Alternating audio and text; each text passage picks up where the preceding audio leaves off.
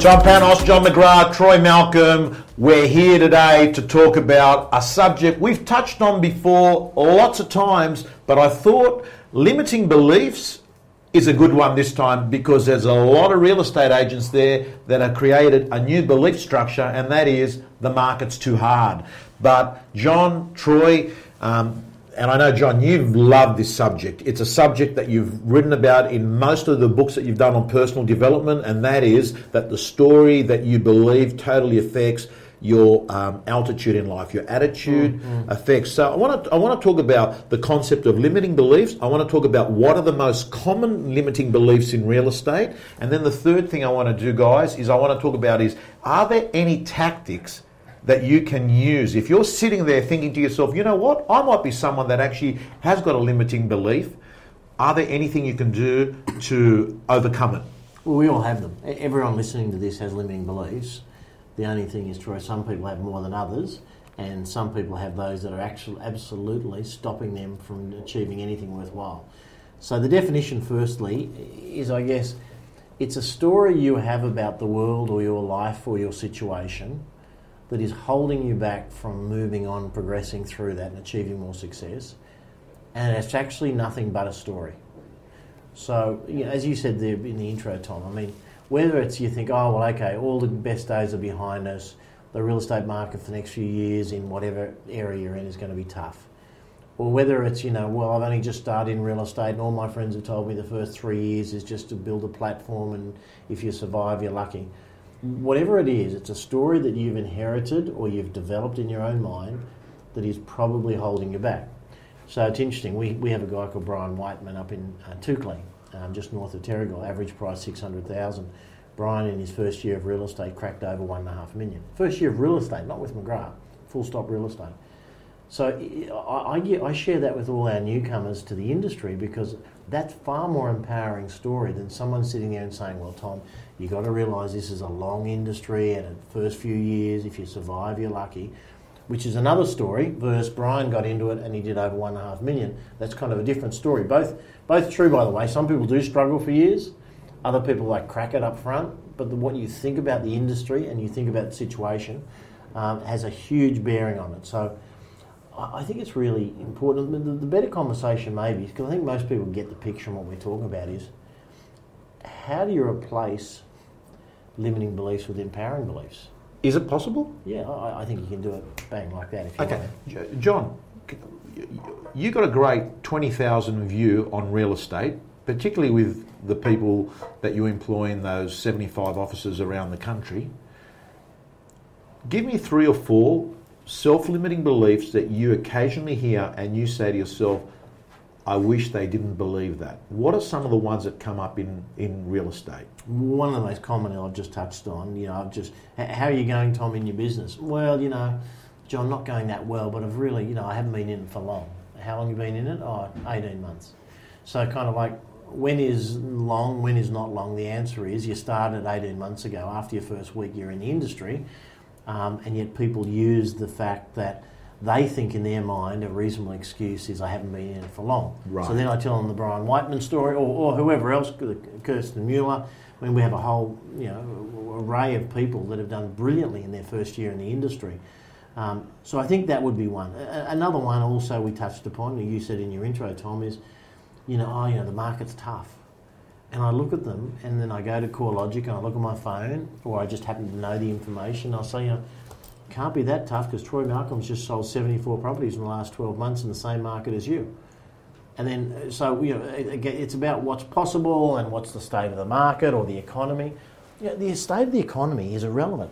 Yeah. Because people are buying or selling, no matter whether the market's going up, down, or sideways, people are still buying or selling. Now, sure, statistically, you might be right. In, in a in one market, maybe there's 600 homes in your area that sell. In a different market, maybe there's 480. But the answer is at 480, you can still sell 100, which would be world best. Yeah. You just need to shift up to 20, 22% market share, or whatever it could be. So being new, the market's hard.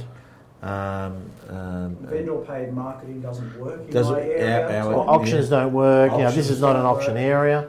Um, yeah. Again, look, I don't think there's a an auction suburb or property or street or area. I think that you have to sit down and talk to people around what do they want to achieve, and what are the various options. And you can create auction markets, you can create vendor paid marketing, you can create any of that if you have the right approach and the right story. So you have to have all the tools okay. in the toolbox. So, so, so let's move on. The, the, our listeners don't have the ability to have right now in front of them a one-on-one coach session with you, John. But hypothetically speaking, let's assume they did.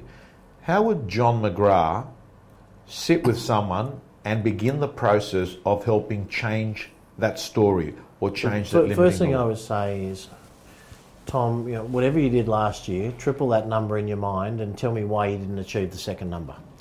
So you did 200,000 last yeah. year. Why didn't you do 600,000? Let's have that conversation. Likelihood is whatever you write down or would say to me if we're in, in person to person, whatever you write down at that point if you're on a pad is likely to be a limiting belief. Well, you know, like it's very stressful this industry and I'm already at at the uh, at the end of my relationship. I'm having uh, challenges in my relationship because I'm not at home enough already, and you want me to triple my revenue. And I'm saying, no, no, I want you to triple your revenue and work half the time. So that's a good exercise. What you're saying is write the reasons down. Yeah. Okay. Well, why you're not doing better? Yeah. Let's jot them down. Let's get them all on the pad. Yeah. Maybe there's one, maybe there's 20. Just sit down until you've got no more reasons. And, and then you'll find that um, if you start looking at most of those reasons and start asking yourself, is that true? Oh, the market's tough. Is that really true? Oh, yeah, it's true. No, no, it's not true because there was 480 sales last year. That means 480 people signed a deposit check and moved into a property and 480 sold signs went up. My question is how many of them were yours or had your name under it? So I think it's really critical to get those out. And then, now, by the way, this is better done with a peer or a coach or a sales manager or a principal because you kind of build the banter up and, and, but you can do it by yourself. You can operate on yourself in this instance. So I think you do that and then you actually just accept for the minute for this exercise suspend your disbelief and accept that nothing on that page is real yeah. other than that to which you make it real. Yeah. The market's not good or bad it's the market. There's 480 properties sell. How many did you sell? Um, it's not advantageous or disadvantageous to be in the industry 30 years. It depends what you make of that experience. It's not disadvantage to you to be in the market only six months because you bring fresh thinking and a whole new approach and a whole new energy and new business energy and so none of the stuff on the page is going to be real but then you actually start shifting them to empowering beliefs because what they are is limiting so you know rather than oh well I, not, I didn't do 600 because it was my first year in the industry Start shifting that too. What an advantage it is to be in the industry a short period of time, to have fresh energy as opposed to people that have been in the industry for 20, 30, 40 years. Um, have a whole fresh new perspective. Uh, it's much easier to innovate when you're not getting rid of any bad habits and start building a case for your limiting beliefs are actually empowering beliefs. I, John, I love what you said there. Start building a case. Create, find evidence to support that new belief mm-hmm. because somewhere along the line for you to have accepted that self-limiting belief that lie you found some some evidence to support it and it's been anchored in your head and you don't look at life any other way and what you just said there is find something to back up the case, as if you're in a jury trying to say, well, let's have a look at it. This guy's only been in real estate for three years and he's writing a million dollars, so maybe it can be done. Mm-hmm. Um, and, and, and go through that exercise. Um, so, John, it sounds like a pretty, like a simple process, but if it's that simple, um, why don't people do it? Yeah. Uh, like I've seen you do. By the way, as you started talking it through, I've seen occasionally when you do a presentation, I'll see you for about 20 minutes go through and do this exercise on a whiteboard. Yeah, I, I, I call it peel the onion. So, you, you know, what's the next excuse? You keep keep going down until you actually hear the truth. And when you get to the truth, so the, what is the real truth as to why you did 200 not 600? It's going to sound something like, I don't think I'm actually good enough to do 600. Mm. which is sort of not the truth, but I actually hear that as your real truth at the moment. Um, you know, oh look, I'm, I do not have enough time. I'm, I'm disorganised. That's that's all rubbish because all that can be sorted out and prioritised. But once you get John, you like it. Once someone gets and they've peeled the onion to that point, you actually think that's a breakthrough. Oh, it's huge. When when I hear that, I look at them. I say, "Thank you for being honest and courageous. Now we can deal with that and move through it."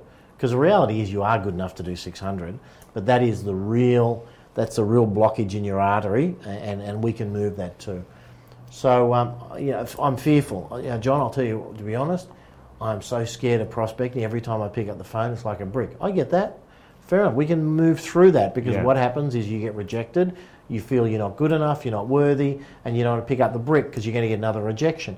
So let's start shifting that around and realize that no is not bad. It's clarity. There are benefits of that. It's, it's one step closer to your yes. And in this industry, we have to be able to deal with that thing called rejection. So you know, you just you just see it as a new skill that you're bringing into your repertoire. John, I did a video with Matt LaHood on Thursday. I said to him, Matt, from day one to today, what is the number one quality you've seen? These, because I, I couldn't get over it. He said to me, Tom, there's, you know, up to around 50 people in McGrath's that write over a million bucks a year. He goes, it's not like. Um, Yeah, over seventy now, but yeah, se- right, okay.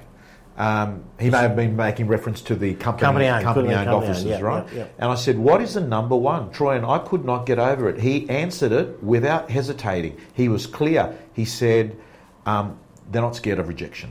yeah, yeah, good. I'd add belief to that. Belief Yeah. and no fear. Yeah. That, that what a powerful and potent combination. If you have belief in yourself and no fear, even if you lack um, skills, you'll still get there. Because you know people will compensate for that. But if you if you are fearful of rejection and you don't have belief that you can do it, you'll find plenty of reasons that, that you're not going to achieve your goals. The belief part of it's actually interesting because we did a coaching session only last week, John, Mm. with one of the, the new team members that have come on for, from some of our offices, and we were saying, "Tell me what belief actually is." And John, you came up Yeah. with a great line that was Good a- definition. Yeah, a Remind me what it was. Yeah. Belief is certainty in the absence or lack of evidence. Yeah, that's right. Pretty Yeah. powerful. Yeah. So when you've done something, Tom, what Yeah. that meant was when you've done something, it's kind of easy to have a belief because you've done it. Yeah. whatever it is, whether it's a physical achievement or whatever. When you haven't done it, you actually have to have that same level of certainty without the evidence that you've that you can do it. Yeah. That's where belief comes in. So that's why I spread ideas and I spread case studies and I tell people about what someone in another office has just done. And that's by the way why we do this podcast. Because this podcast should be giving people belief and certainty around events and outcomes they've not possibly yet achieved, but they're capable of. Yeah. So that's one of the th- reasons that we do this. Yeah, well, I think the fact that science has the concept of placebo, Yeah. which is that um, when they do a clinical trial, that they will not tell people that um, that are on the trial whether they're on the drugs or not, because they believe that the belief mindset will affect the rate of recovery. And the reason they do that is they want to work out the empirical evidence of how um, strong the medication is, is because of belief. They simply have got science to prove that if you believe you will get better, it affects the results. So, John, I think if it means that it changes the biochemistry of your body, Yeah.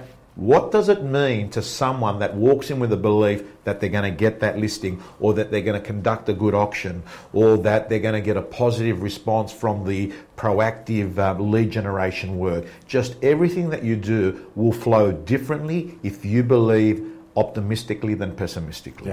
Yeah, no, well said. So, gang, thank you so much. Troy Malcolm, good to see you. That I've got to tell you, you wear that blue suit the same way John McGrath wore his suit on Shark Tank. Now, John, on Shark Tank, you were the There you go. Same That's a, Taylor. Oh, that's a compliment to me. That's a compliment to me. That's what you're right. He does too. White shirt. He blue was, suit. and, and, and John, you wore that same outfit for every show, didn't you? Had to, because we never knew when they were going to kind of, sh- you know, chop and change and move sort of segments around. Okay, John, quick question.